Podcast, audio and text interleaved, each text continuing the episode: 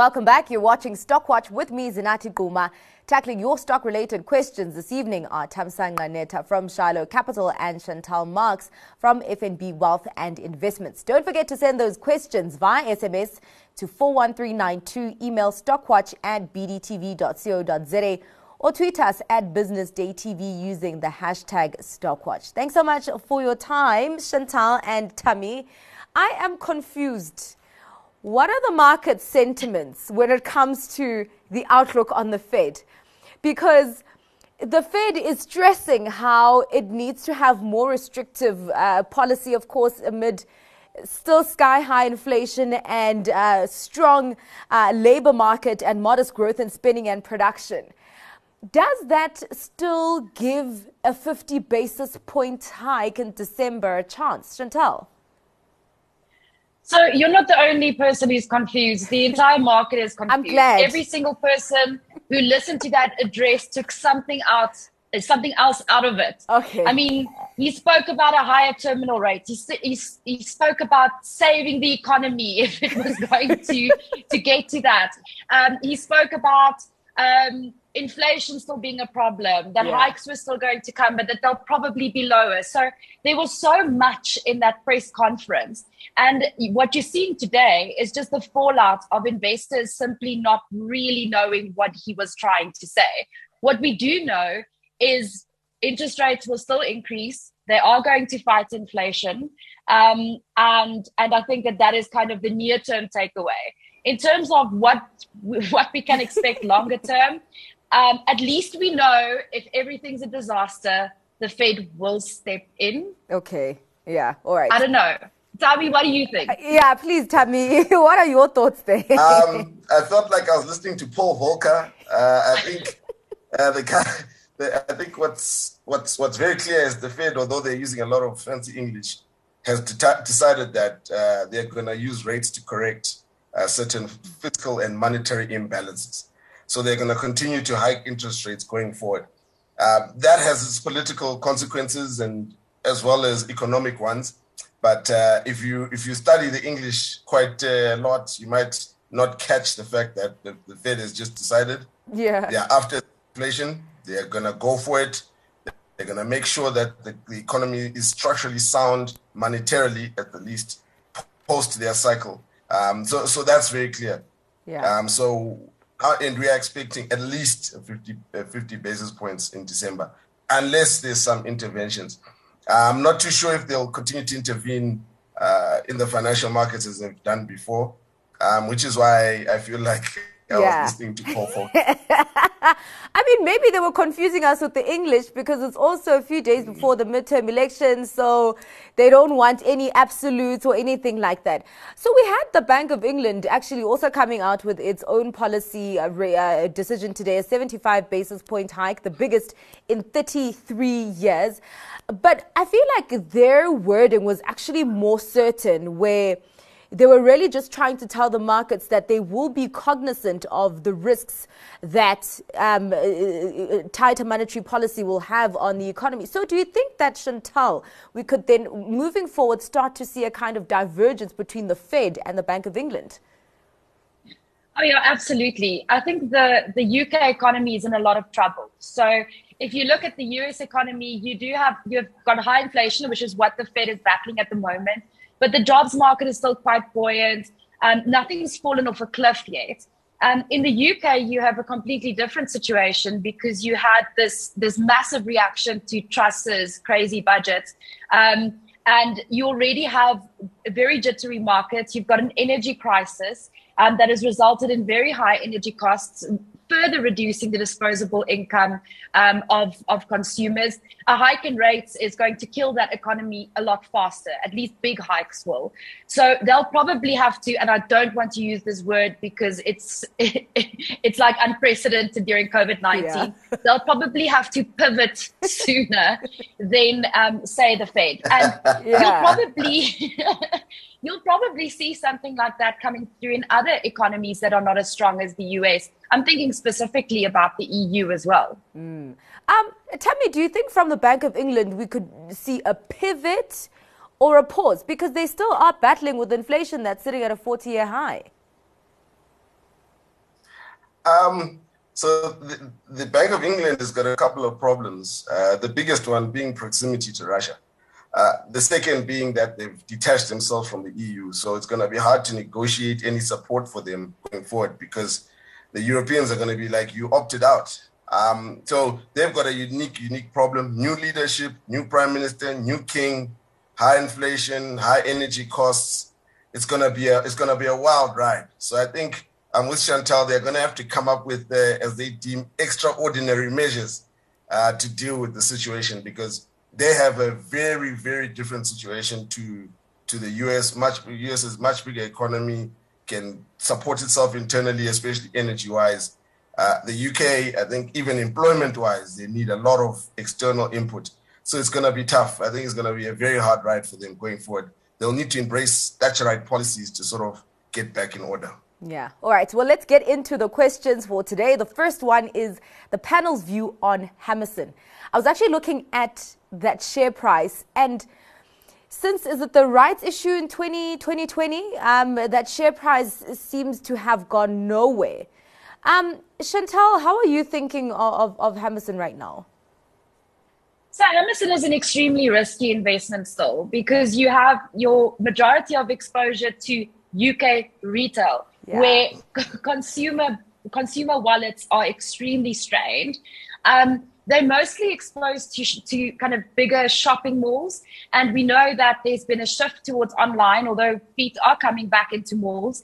And consumers are becoming more convenience focused around that as well.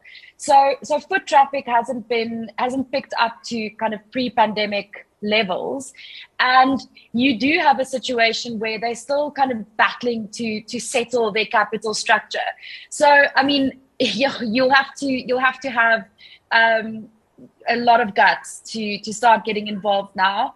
Yeah. But I do think that eventually they should trade themselves out of the situation. If you take a 5 to 10 year view, I think you can start thinking about it. But I'm still on the sidelines with that one. All right. Tamsanqa, what's your view? I mean, do you think it's worth a punt? No, retailers are going to struggle a lot, especially with the supply side issues. It's going to be difficult for them to sort of solve out of that. And hope is not a strategy when it comes to investment markets. We would like them to trade out, but the future of the UK, the future of the UK consumption, and as well as detaching from the EU, creating new supply side issues, it's not a stock we will look at. Maybe you're short. All right. There's one on MediClinic. Sell now or wait until March for a payout of your shares. Chantel? Yeah, so there's a thing in investing called the opportunity cost, right? Mm. So when a company comes under offer and it's more or less a done deal, but they're still waiting for stuff to happen in between, you might see the share trading at like a 2% discount or a 3% discount to the offer price. But if it takes a year for that deal to be finalized and for you to get your money, you're only going to get 3% and maybe save on brokerage. But in that time, you can invest in something that can give you much more. A money market instrument will give you more than MediClinic over the next year. SA Retail Savings Bond, 11.5%. Hold on to your hats. That will give you more over the next year. And so to a variety of other investments, including a lot of attractive opportunities on the local stock market. All right. Are you also on the same train, Tammy? Yes. Copy and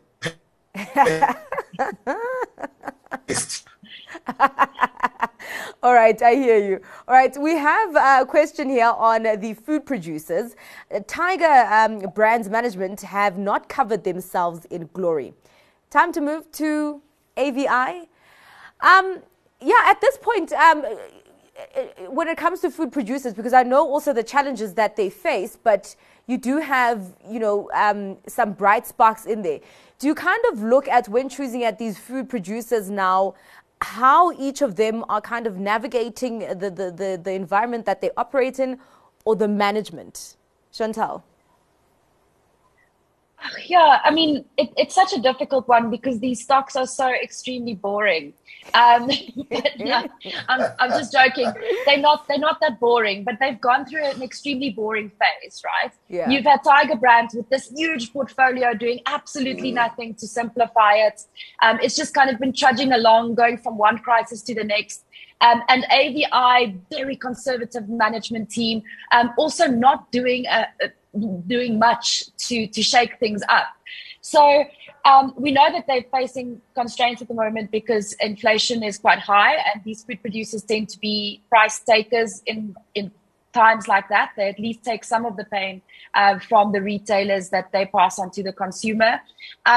So it's a difficult time. I prefer AVI personally. I think that Tiger Brands is so complex. There's so much that still needs to be done there, and until I get a clear sign that they're actually willing to do the work, I'd rather park my boring food producer cash in AVI. I mean, Tiger Brands did come out recently with a good trading update, and the markets actually reacted positively to that. So, I don't know, tell me, do you look at Tiger Brands and do you look at that maybe the fundamentals are still all right?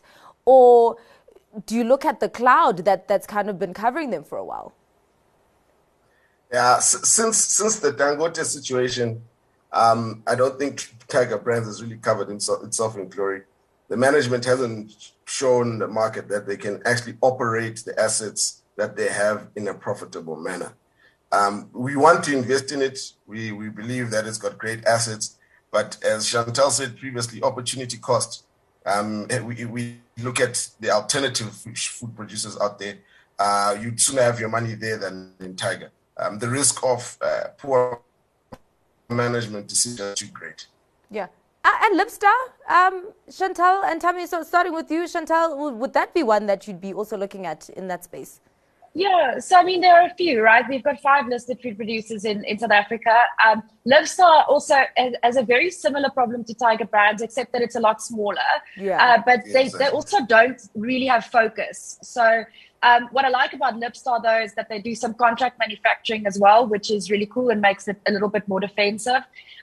RCL, chicken and sugar, I'm not interested. Okay. But Rhodes Food Group, or RFG, as they've rebranded, I actually think that's a super exciting business. Management has proven to be really good at bedding down acquisitions. They're super agile. They're always looking for opportunity. So yeah, that's actually the stock that I would prefer in that space. Yeah, tell me, do you have any appetite for chicken? And this is the thing with chicken, because it's something that we eat almost every day. But then you look at these food producers, the chicken producers, and it's a mess. When was it, last week or 2 weeks ago, when Astral Foods came out with their trading update and expecting really, really just more pressure on that front? Tell me, what do you think of chicken? We need chicken. So this is where you have... There's many jokes in there, but I'll let them go. I think the product, but poor business dynamics. So the product that they produce has a huge market. People are willing to eat it and buy it. But however, the struggle is the business side, the business fundamentals, the cost, the feed, and so on and so forth. So the issue there, unfortunately, in this case, we as investors look at the business, not necessarily just the product. Yeah. So the product of itself has a huge market and will continue to have one, whereas the business, the ability to produce that chicken profitably seems to be a struggle in our part of the world. Yeah. Let's take a look at some of the updates that came out today, and specifically the commodity companies. Sibanye got a beating from the market, that share price down about 11% after their trading update. I don't know, but Sibanye, you know, has been quite a firm favorite for the longest time, but I feel like there's kind of a cloud over the stock recently. Tamsanqa, your thoughts on Sibanye right now? Health and safety. I think that's their biggest struggle. They need to get over that. Generally, as much as, again, as we like the product that they produce, which is gold and platinum, there's also the other side of how they go about mining it out the ground. They've got a very, very, very difficult track record in comparison to their peers. So I think if you look at it, especially if as a fund manager, you've got strong ESG concerns, they become a problem over time. As a business, as the commodities they're in, very strong, but the way they've gone about their wage negotiations as well as their health and safety issues, they are concerned. Yeah. Chantel, are there any issues that you are concerned about on Sibanye Stillwater? So, of course, we have production being hampered by things such as Eskom. They have seen a kind of normalization from the disruption that was that they saw earlier on in their SA Gold and PGM sites. So, how are you looking at that stock? Are you looking at it considering the current operating environment or kind of their future focus? So I think they're doing all the right things in terms of future focus, right? So they're going for the battery supply chain story. They're investing in lithium. They're investing in a whole lot of exciting metals for the future. PGMs, depending on whether or not you buy into the hydrogen story, is also really exciting from a future perspective. And the fundamentals in that space is great. But you do have a situation where Sibanye, just from a legacy perspective, have old, deep, difficult-to-mine mines, and that impacts their safety record, and it will probably impact their efficiency as well. And you will have near-term issues like we're seeing right now in the Free State and in areas of Gauteng where they're actually planning on closing and ceasing production at some of their mines. Those labor dynamics will continue to play a role near term. And then the other thing that I'm not convinced about, I'm still not convinced by this Stillwater thing in the US. Yeah. It was a big acquisition, and yeah, I don't think it's performing up to scratch for them. So they've got this Operation Blitz. They mention it sometimes yeah, they just kind of push it to the side. But there are things that they need to sort out in order for me to become really excited about the company. But as I said, I mean, the future plan, the plan looks great, but it's a plan. Tammy, are you excited at all about AngloGold Ashanti? Because out of the gold counters that came out with updates today, it seemed like really the shining star production, I think up 20%. They managed to decrease their costs. They seem to be really doing well. Tammy? Yes, they are performing well. I think as a business generally, if you can manage your costs, mining is a cost-based business, because as a miner, you're a price taker. The price of your product is set by someone else offshore at London in London Metal Exchange. So you don't really get to control the price. So you have to control the cost.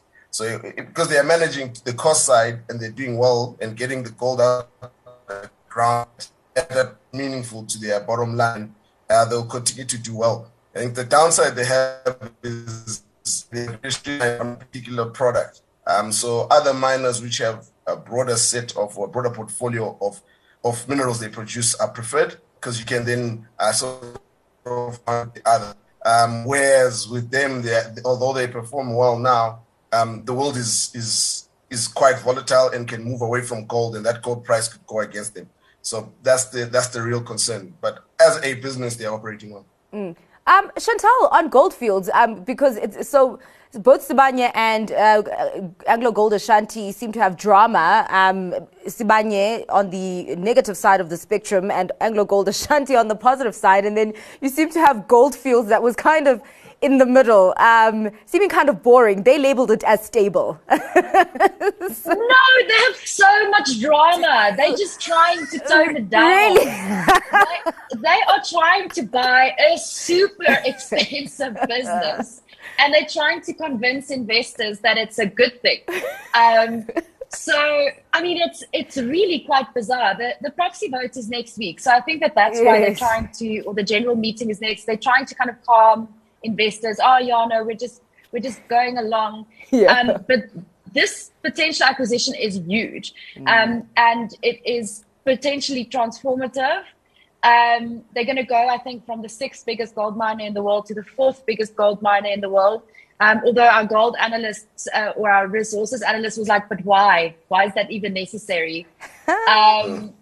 So there are a lot of question marks around this acquisition. And I think that the drama may not have played out today, but over the next couple of weeks when proxies need to be lodged and the management roadshow wraps up and that vote needs to go through, we might see some excitement in Goldfields. They're very clever because they definitely fooled me. And of course, even after, when was it, last week or a week and a half ago, they also had that independent evaluation coming up and basically saying that it's not expensive. Tammy, do you still have a wall? Have you ever had a wall of doubt over this deal, this Yamana deal? Yes. I think the key element is the necessity of it. So a lot of the time we go out and, especially South African businesses, go out and buy alternative assets offshore, and they normally take a hiding. The data is against South African management with offshore acquisitions of any nature, with any business. So you've got to question why they're doing it, the rationale. If the rationale was to make sense as an investor, and by sense I mean the right price, right timing, with the ability to state that they can operate it in the same manner that they operate all the other mines they have, then that's a different argument. But as an investor, you can have a good business, but if you buy it at the wrong price, you're burning us. So we will always look at the price in comparison to the future potential growth, and we're relying on South African management to do that, and the track record of South African management offshore is not great. Yeah, all right. There's a question here I have to ask. Should I hang on to my Alviva shares until they delist or sell now and move on? Do any of you guys look at Alviva? I don't look at Alviva, but the same answer applies as was the story with MediClinic. Yeah. If the company is under offer and it's more or less trading around that final price, rather buy something else. Tammy, do you have thoughts on Alviva? Look, the property sector in general is tough. Also, like I think trying to time the market is always a bad idea. Before we even talk about the company in and of itself, just trying to time the market for an extra basis point here and there, that cost is just too great. So rather take your money off the table and put it elsewhere. I think the sale has happened. You understand what's going on. There's a market for your shares. Sell your shares and move on. Trying to find a few basis points here and there at the end might hurt you. Talk to me about the opportunity when it comes to the clothing retailers. So Truworths came out with an update today saying that their group retail sales for the first 17 weeks of the FY23 year increasing 15.5%. And that's actually been a trend that we have seen in these clothing retailers, including TFG, Pepkor as well.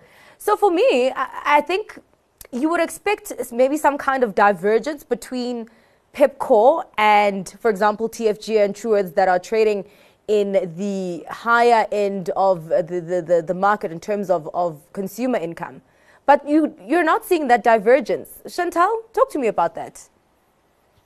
Yeah, it's actually quite an interesting one. So I think that when you're looking at Truworths specifically, they are a credit-based retailer, and credit has been under pressure for some time. But it does seem as if this specific print that was much stronger than what we've been seeing out of them for the last few years was driven by an increase in credit extension. And I think that's a very important thing to remember. So you're not going to get a similar growth rate, for example, out of a TFG or a Mr. Price or a Woolies because they're not as aggressive in terms of their credit. When consumers are under pressure, they do tend to trade down or they take up credit. So I think I would actually prefer cash retailers in the current environment and probably focusing more on discount and value. And fast, or like cheap fashion, like we see with Mr. Price. So currently, I mean, Mr. Price makes sense to me. TFG's, if I could just buy Jets on its own, but with TFG's management, that would be great. And I think Pepkor. I think Pepkor is going to do well in this environment. Yeah. Tabby, do you have favorites in that complex, in that clothing retail complex? Yeah, Pepkor, definitely, without a doubt. I think Their balance in terms of their clothing portfolio, their pricing, locations, I think they will do really, really well. I think the downside of any other retailers, not just the credit side, because financial statements and or financial information is looking in the rearview mirror. Yeah. So they have shown historically when credit was cheap. Now it's not so cheap. So going forward, those numbers may taper down quite significantly. The view is also the supply side elements. South Africa needs to get things here and how they're going to go about that. The logistics elements, those are really under pressure since COVID. Yeah. So there's a lot of concerns around the pricing and the logistics and the supply chain management side for a retailer which needs to really price products at a premium level. Pepkor, which doesn't need to do that, I think will flourish. Their cost base is low. Their consumers are high in volume, but not so much in price. So I think they will be the winner, in my view, of the retailers going forward. All right. Well, let's quickly get to your stock picks for today. Chantel, what will it be? Okay, so very different to Pepkor. Richemont. Oh, probably the polar opposite. Yes. So my pick today is Richemont. The share price has been under quite a bit of pressure. And we are actually starting to see a little bit of momentum coming back towards the upside. Just forget about today. Today was about the Fed and the BOE. But there does seem to be a little bit of momentum returning to that share price. Richemont is one of the largest luxury retailers in the world. It's uber defensive, and they're doing some really exciting things around their online platforms. They've got a very strong balance sheet and a very strong management team. So a really solid stock to hold in your portfolio, and I think you're getting it at a decent price right now at a pretty good technical spot. All right. On your side, Tammy? MiX Telematics. They're a digital logistics firm, so they manage the digital side of all logistics and supply chain management. And I think they're gonna be a key element in the world going forward, especially around supply chain constraints with China being under the COVID restrictions, Ukraine, Russia, and so forth. We are big on monitoring supply chain because it's one of the cornerstones of business. So we think a business like that would do really well, especially with their data. So MiX Telematics. All right. Well, thank you very much for your time, guys. Thanks to my guests, Tamsanqa Netha from Shiloh Capital and Chantel Marks from FNB Wealth and Investments. Do join me again tomorrow for the Friday edition of Stockwatch. The show now airs live at 1 p.m., but do send questions just before that. Have a good evening.